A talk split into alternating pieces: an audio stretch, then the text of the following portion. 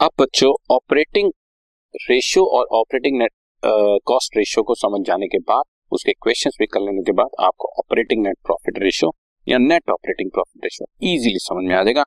Formula will be operating net profit by net sales into hundred net sale वही आर और operating net profit कैसे निकल रहा है? अब तक तुम्हें बहुत आसानी से समझ में आ जाएगा।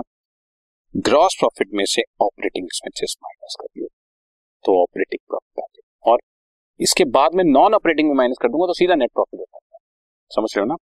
और ऑपरेटिंग नेट प्रॉफिट का दूसरा फॉर्मूला भी बच्चों। अगर रिवर्स चलना हो रिवर्स चलना कई बार क्वेश्चन में आपको ऐसे भी दिया होता है कि लास्ट वाला नेट प्रॉफिट दिया होता है तो नेट प्रॉफिट से वापस आऊँगा।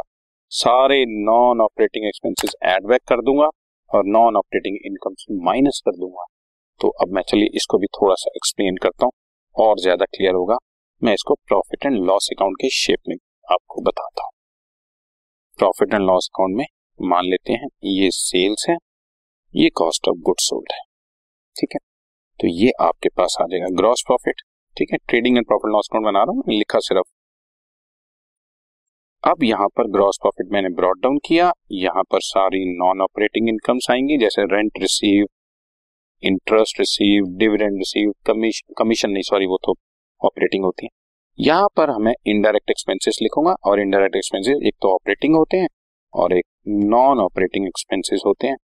ये सब मैं माइनस करूँगा तो I will be having my net profit ठीक है जी? ये मैंने आपके सामने एक छोटी सी पिक्चर बना दी है।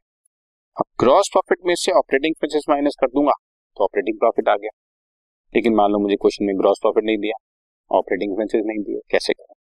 तो मैं रिवर्स चलूँगा। इस नेट प्रॉफिट में ये नॉन ऑपरेटिंग एक्सपेंसेस ऐड कर दूँगा और ये नॉन ऑपरेटिंग इनकम माइनस कर दूँगा तो ऑटोमेटिकली वही सिंपल आ जाएगा मैं आपको मैथमेटिकली प्रूव करके दिखा तो मान लेते हैं सेल है मेरी दो सौ रुपए की।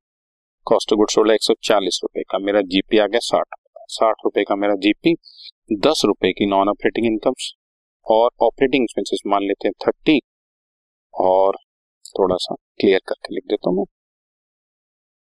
दस रुपए की मैंने मान लिया थर्टी फाइव की मेरी ऑपरेटिंग एक्सपेंसेस दस रुपए के नॉन ऑपरेटिंग एक्सपेंसेस यहाँ हो गए टोटल सेवेंटी सेवेंटी में से नेट प्रॉफिट आ गया ट्वेंटी फाइव अगर मैं साठ में से थर्टी फाइव माइनस कर देता हूँ तो ऑपरेटिंग प्रॉफिट ट्वेंटी फाइव और इस ट्वेंटी फाइव में टेन ऐड करके ये टेन माइनस कर देता हूँ। Twenty five plus ten minus ten again मेरा answer twenty five you see answer same आप समझ रहे हैं?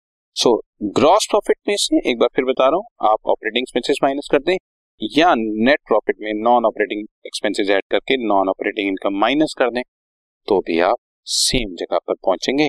आपके पास ऑपरेटिंग नेट प्रॉफिट आ जाएगा और उस ऑपरेटिंग नेट प्रॉफिट को operating net profit by net sale into hundred आप ऑपरेटिंग नेट प्रॉफिट रेशियो और ऑपरेटिंग नेट प्रॉफिट रेशियो जितनी हायर होती है इसका मतलब आपकी ऑपरेटिंग कॉस्ट उतनी कम है और ऑपरेटिंग कॉस्ट कम होने का मतलब you are very efficient very efficient आप समझ रहे हैं? और एक वन मार्क का एक क्वेश्चन एक बार सीबीएसई e में आया हुआ है. Operating ratio plus operating net profit ratio is hundred percent इसको मैं आपको ऐसे मार्क भी कर देता हूँ.